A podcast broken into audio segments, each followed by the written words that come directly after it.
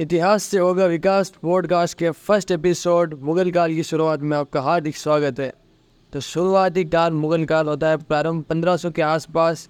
तैमूरी राजवंश के राजा कुमार बाबर के द्वारा मुगल साम्राज्य की नींव की स्थापना हुई, जब उन्होंने दोआब पर कब्जा किया और खोरासन के पूर्वी क्षेत्र द्वारा सिंध के उपजाऊ क्षेत्र और सिंधु नदी के निचले घाटी को नियंत्रित किया।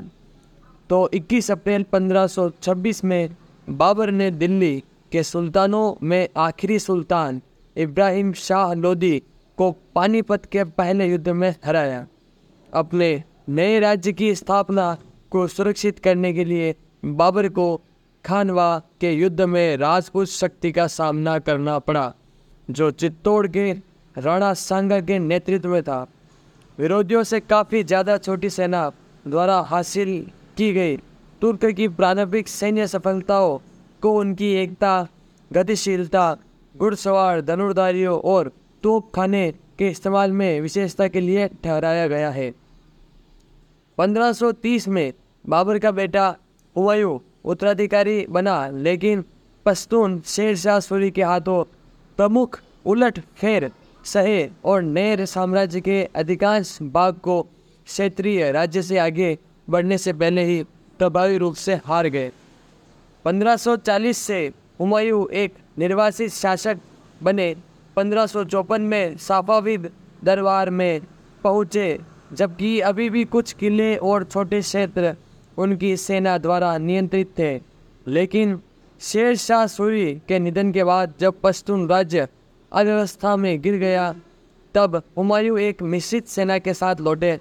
अधिक सैनिकों को बटोरा और 1555 में दिल्ली को पुनः जीतने में कामयाब रहे। हुमायूं ने अपनी पत्नी के साथ मकरन के खुरदुरे इलाकों को पार किया, लेकिन यात्रा की निष्ठुरता से बचाने के लिए अपने शिशु बेटे जलालुद्दीन को पीछे छोड़ गए। जलालुद्दीन को बाद के वर्षों में अकबर के नाम से बेहतर जाना गया। वे सिंध के शहर अमरकोट में पैदा हुए, जहाँ उनके चाचा अस्करी ने उन्हें पाला। वहाँ वे मैदानी खेल, घुड़सवारी और शिकार करने में उत्कृष्ट बने और युद्ध की कला सीखी।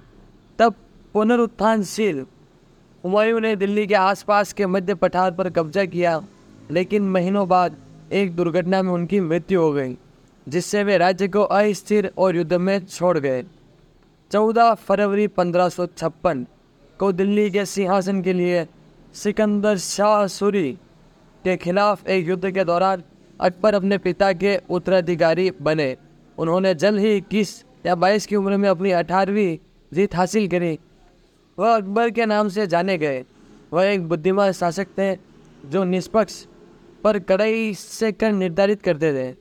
उन्होंने निश्चित क्षेत्र में उत्पादन की जाँच की और निवासियों से उनकी कृषि उपज के एक बटा पाँचवें भाग का कर लागू किया। उन्होंने एक कुशल अधिकारी वर्ग की स्थापना की और धार्मिक मतभेद से सहिष्णुशील थे, जिससे विजय प्राप्त किए गए लोगों का प्रतिरोध नरम हुआ। उन्होंने राजपूतों के साथ गठबंधन किया और हिंदू जनरलों और प्रशासकों को नियुक्त किया था। उमेड्स के सम्राट अकबर के बेटे जहांगीर ने 1605-1627 के बीच 22 वर्ष साम्राज्य पर शासन किया। अक्टूबर 1627 में उमेरिट्स के सम्राट जहांगीर के बेटे शाहजहाँ सिंहासन के उत्तराधिकारी बने, जहाँ उन्हें भारत में एक विशाल और समृद्ध साम्राज्य विरासत में मिला। मध्य सदी में यह शायद विश्व का सबसे बड़ा साम्राज्य था। शाहजहाँ ने आगरा में प्रसिद्ध ताजमहल बनाना शुरू किया, जो फारसी वास्तुकार उस्ताद उस्ताद अहमद लाहौरी द्वारा शाहजहाँ की पत्नी मुमताज़ महल के लिए कब्र के रूप में बनाया गया था। जिनका अपने चौदहवें बच्चे को जन्म देते हुए निधन हुआ। सत्रह सौ तक यह साम्राज्य वर्तमान भारत के प्रमुख भागों के साथ अपनी चरम पर पहुँच चुका था। औरंगज़ेब आलमगीर के नेतृत्व के तहत उत्तर पूर्वी राज्यों के अलावा पंजाब की सिख भूमि मराठाओं की भूमि दक्षिण के क्षेत्र और अफ़गानिस्तान के अधिकांश क्षेत्र उनकी जागीर थे औरंगज़ेब महान तुर्क राजाओं में आखिरी थे।